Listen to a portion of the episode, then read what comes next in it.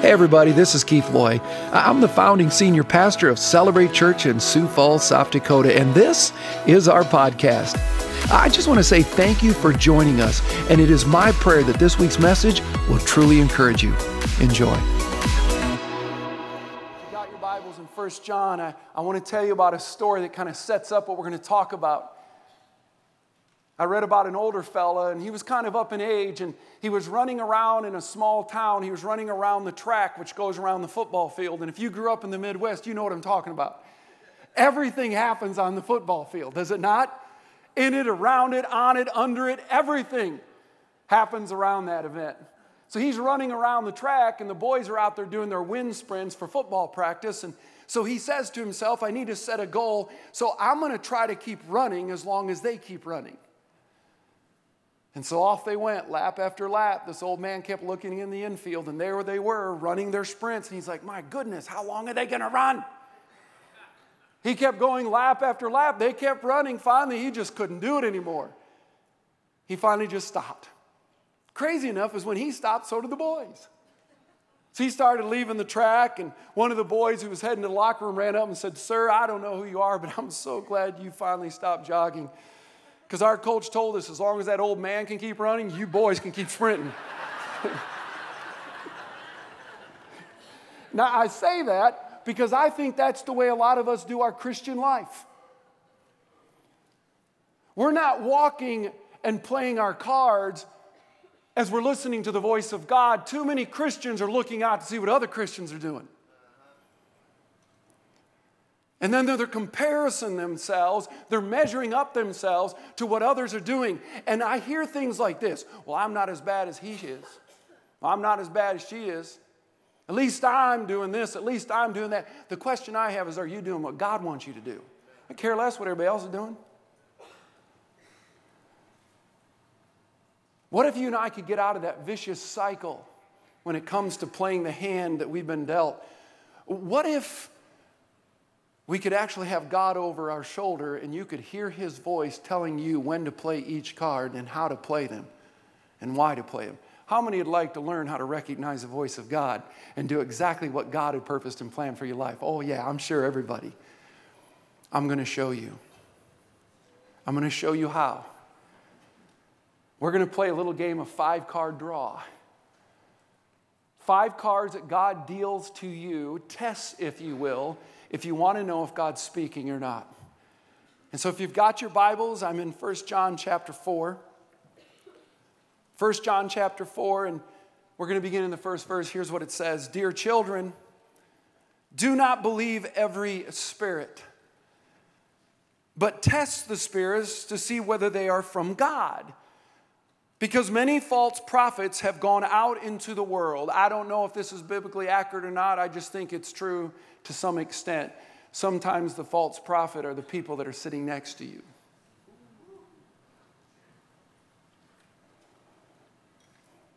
Because I don't want to live my life according to my earthly daddy and his wants for my life. I want to live my life according to my heavenly dad who has a will for my life. I don't want to live my life according to what a teacher is trying to get me to do or a coach so somehow I can fit in and I can receive the accolades that are only temporal for a moment. I would rather receive the applause of heaven than the applause of man. And sometimes I fear that too often when it comes to playing our cards, we tend to want to play them with the temporal people in our lives rather than the eternal Father within our life. Verse 2 this is how you can recognize the Spirit of God. Every spirit that acknowledges that Jesus Christ has come in the flesh is from God. But every spirit that does not acknowledge Jesus is not from God. This is the spirit of the Antichrist, which you have heard is coming and even now is already in the world. You, dear children, you are from God and you've overcome them. Because the one who is in you is greater than the one who is in the world. They are from the world and therefore speak from the viewpoint of the world. Again, in the church, I hear people, and I know denominations that are really struggling within this because they're using the culture to explain the word rather than the word define the culture. I hear it over and over. But, Pastor, things have changed. They may have changed. That's a sad reality. But my God has not changed.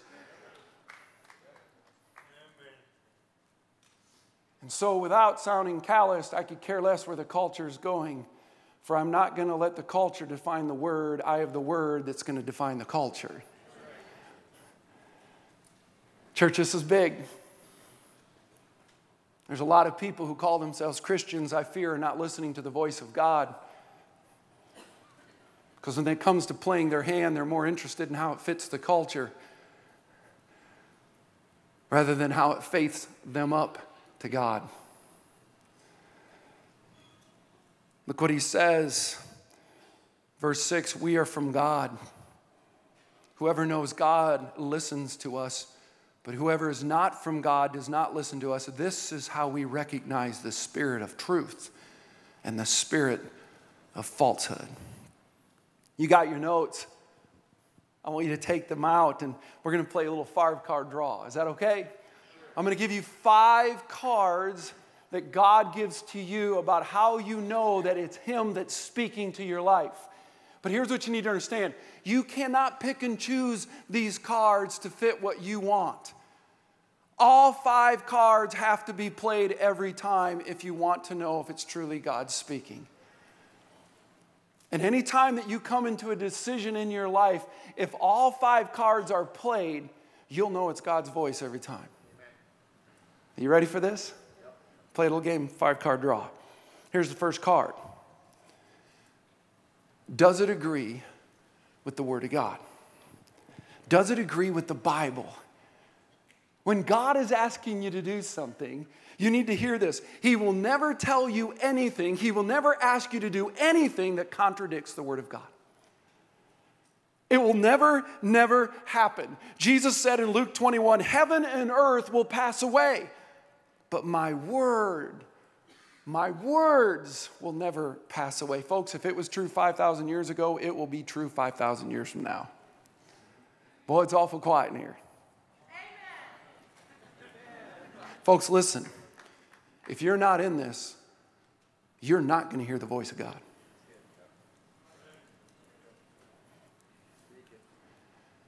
If you don't know the word, Jesus said, your problem is you're ignorant. You don't know what the word says. In our world today, in a young cultural world where kids are shacking up with one another, and claiming to be following Christ, I will tell you this you're not. I know some people in this room will say, well, those young people ain't going to come back. I would say this they probably were never here. Because I don't say to put them on a defense, I'm here to tell you this. God's word said you and I are to flee immorality. And the moment you step in, you're putting your feelings before His faith. You're putting your wants before His will. God did not write that in the Word to take away your fun. He knows for a moment you think what you're doing is fun, but in the end, it's going to hurt. God gave us the Word to give us life. You want to have a relationship that's according to Jesus? Well, then it has to be in accordance with God's Word, or you're not listening to the voice of God. And getting married doesn't fix the problem. Because sex outside of marriage is sin. A piece of paper doesn't say it's okay. It's when you get broken before God and say, We have sinned against you. That's when God's blessing comes. God doesn't want to hurt you, He wants to embrace you and show you what incredible marriage can be, what a relationship's really built on.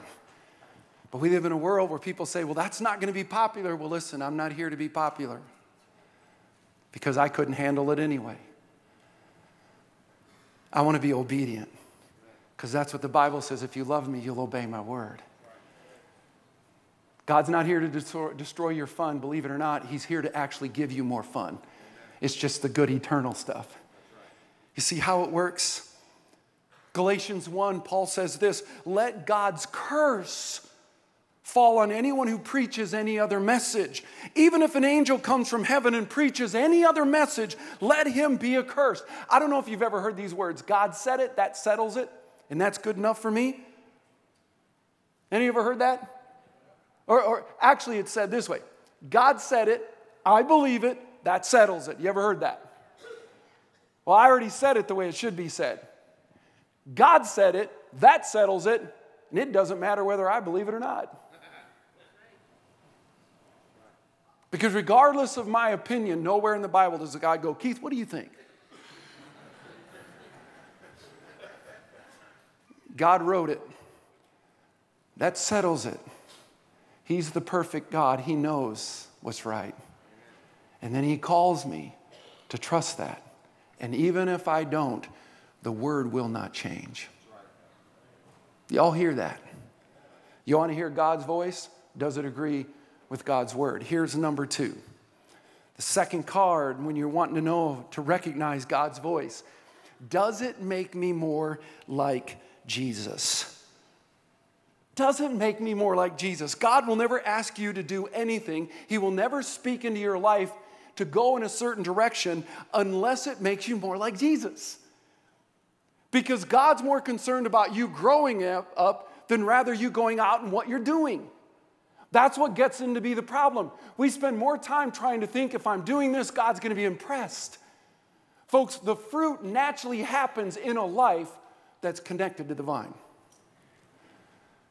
And so when God speaks into my life, everything He'll speak is to make me more like Jesus. That's the question you need to ask. If I make this decision, will it make me more like Jesus? By the way, the Bible says that. According to God's word, everything, this is to be a standard by which we evaluate everything in being like Jesus. The Bible says in Philippians 2 in your lives, here's what it says you must think and act like Jesus. It's right in there. So let me give you a couple things that you can know it's God's voice or if it's not. Here's first of all if it's motivated by bitterness or envy, it's not God's voice. That's the devil. God will never help you get even. God will never help you get revenge, and He will never allow you to be the center of attention. It's not going to happen.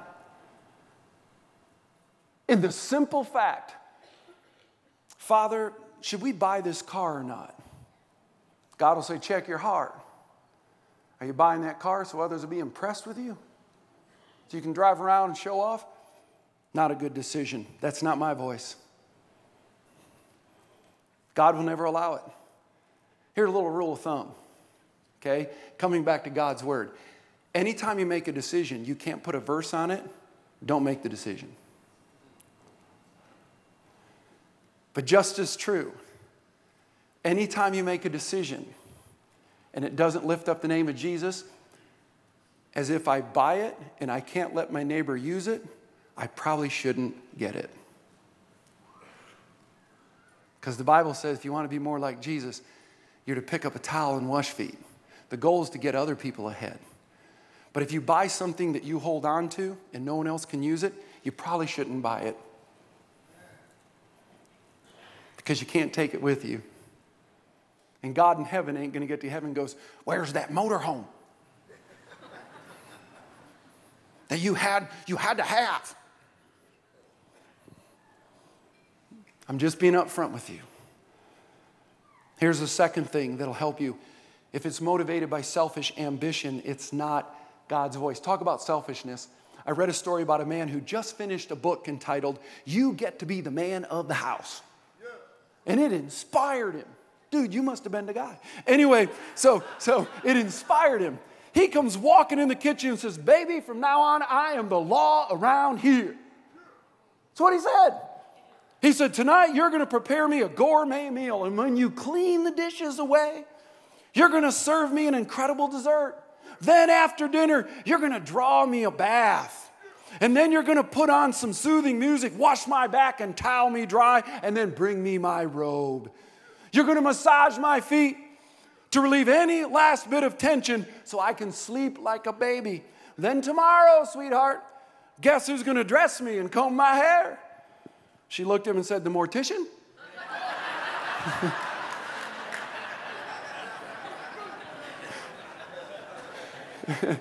and all God's women said, Amen.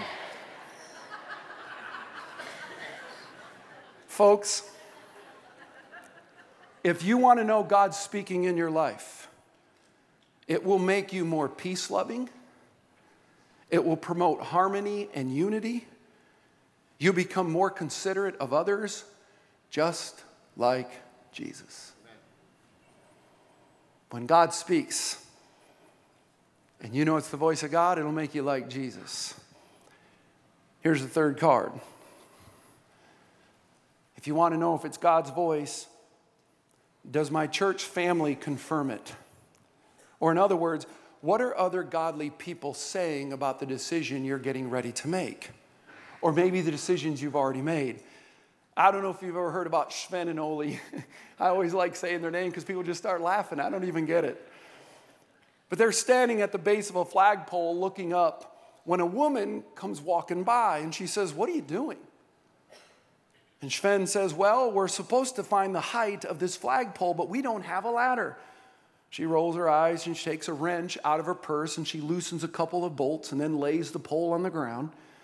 Then she takes a tape measure out and she measures it and she looks and says it's 21 feet 6 inches. Then she walks away. Ole begins shaking his head, going, Man, just like a woman, just like a woman.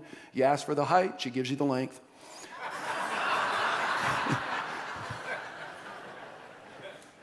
but I think it's true in our world. I think a lot of us, when it comes to justifying the voice of God, we look for others who will agree with you instead of wrapping ourselves with people who actually can speak into you. And there's a difference. We're living in a world of more isolation when it comes to our opinions than we are of diversity, of people helping us get better and healthier. Ephesians 3:10, I want everybody to read this out loud with me if you would. God's intent is that through the church the manifold wisdom of God will be made known. Here's what, here's what Paul is saying. If God is really speaking to you, are other godly people confirming it? Are you even asking others their opinion, saying, Hey, I'm thinking about doing this. What do you think? Proverbs 11 says, The wisdom of the righteous can save you. The wisdom of the righteous. See, I think one of the biggest reasons why we struggle in life when it comes to opinions, and I think one of the reasons we make a lot of bad choices is because we don't consult other godly people. We too often consult our worldly people. And let me ask for a show of hands, and I'll put my hand up and keep it up. How many of you would be honest and say, you know, Pastor, boy, there's a lot of decisions when I look back, I wish I would have talked to others first. Yep. Oh, yeah. You see what I'm saying? By the way, the Proverbs 11 agrees. It says, In the multitude of counselors, there is safety. In the multitude of counselors. Here's card number four is it consistent with my shape? Is it consistent with my shape? Now, let me help you what that is. The word shape is actually an acronym, and it stands for five things in your life that we've already talked about, but I'm going to put them up here anyway. Everybody here has a spiritual gift. Everybody here has been endowed by God with a spiritual gift. Now, here's the good news Everybody has one. Here's even a better news no one has them all. Even though in the church there's some people I've met who think they do, okay? All right? And they're happy to help you all the time, okay? But, but everybody here has a spiritual gift. God will never ask you to do something that doesn't fit in the spiritual gift. Here's, here's the second thing heart. And I'm not talking about the thing pulsating in your chest.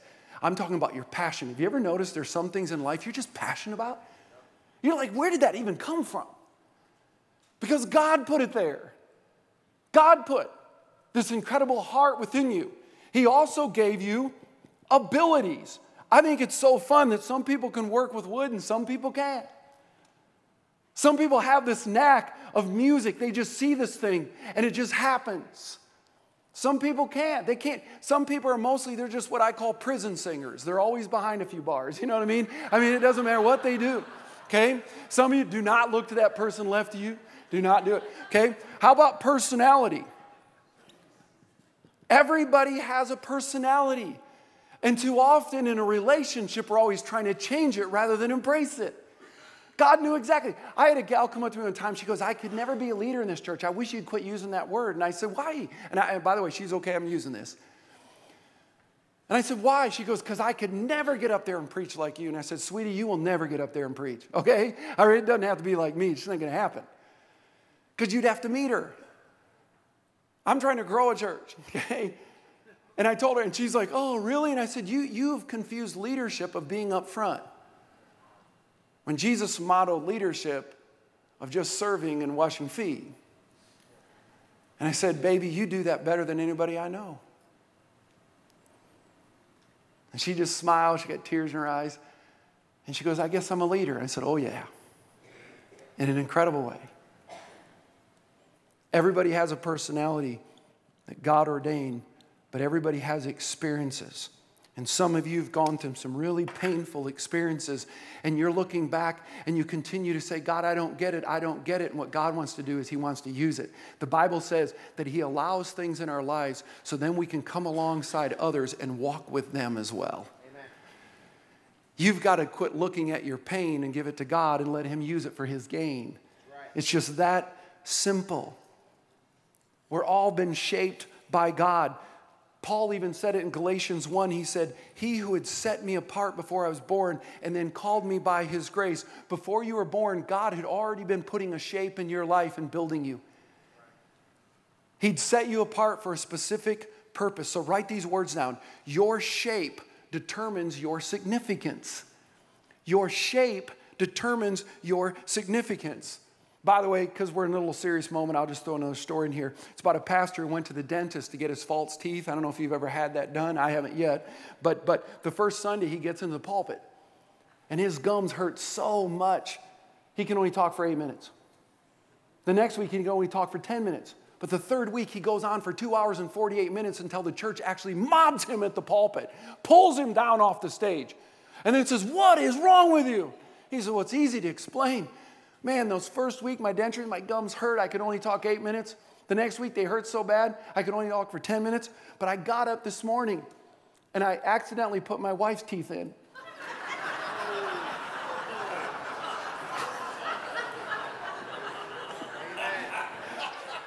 I will not say, and all God's men, okay? I won't say it. Because if you don't have false teeth, you're about to get them, okay? All right? But Ephesians 2, what is it about that moment? Man, not one woman in this room is going to laugh. You know what I mean? She's like, What are you talking about? See, okay, nothing. Anyway, but the Bible says in Ephesians, we are God's workmanship, created in Christ Jesus to do good works. Watch what it says, which God prepared in advance for us to do.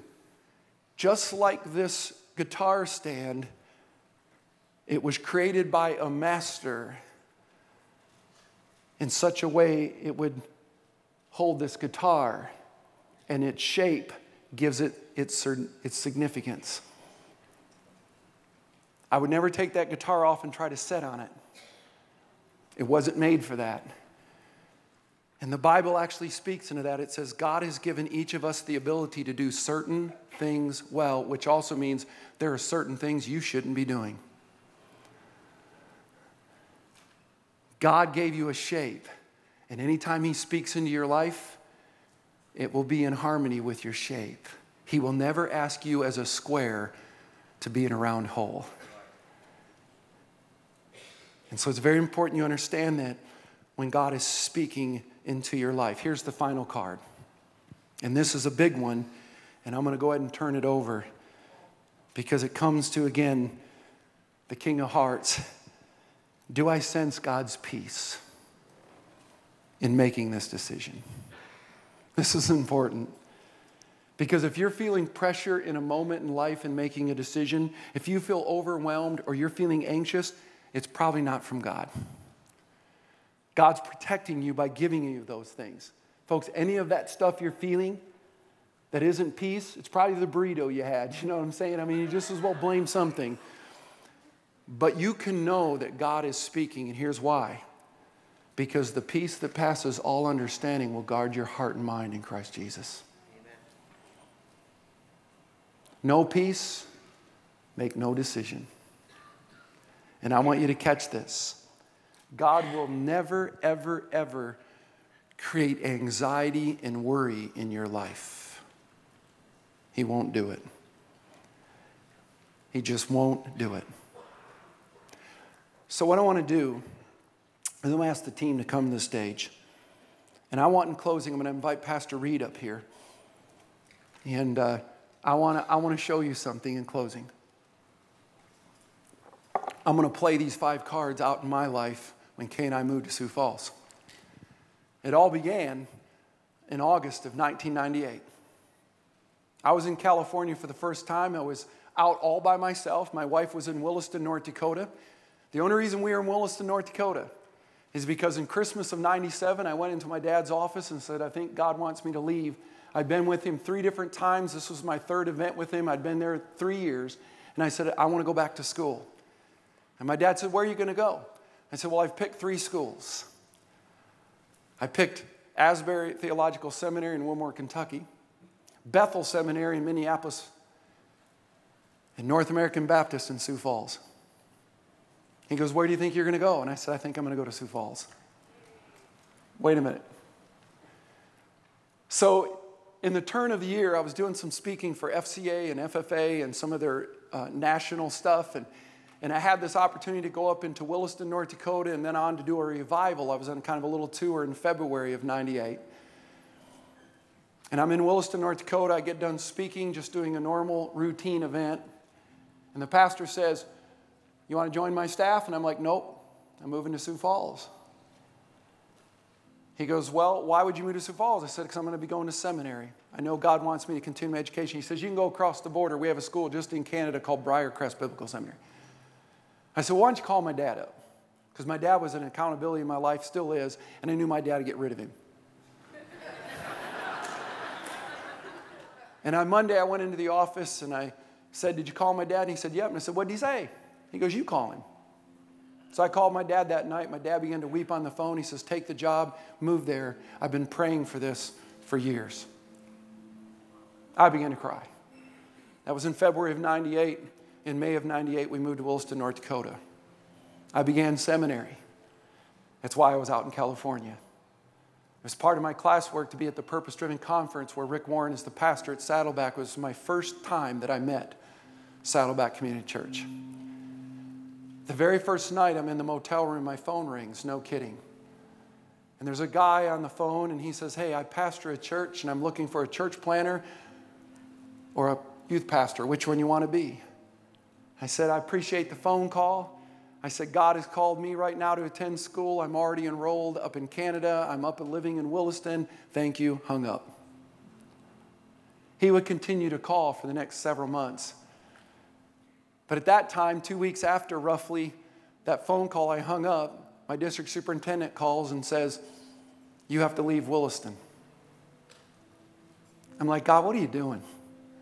I don't get it. He goes, Well, Keith, I know you spent five years in Rapid City, and we have a church we're going to close there, and we'd like you to consider maybe being a pastor and maybe taking and restarting that church. I got excited about that because I like the Black Hills. I like the smell of pine. I knew people that I've created relationships, and they would help me get this church turned around. And so I started making calls. We went down and visited the church. We were so excited it was happening. This gentleman kept calling me saying, I'm looking for a church planter, a youth pastor, which one you want to be? I'd call my dad and say, God, I said, my dad, literally, I felt like he was God. I'd say, Dad, by the way, we got raised better if you did. Anyway, so, um, but mom liked it if she did. Anyway, but so I, I'm, I'm, I'm sitting there and I called my dad and said, Dad, how do I get rid of annoying people?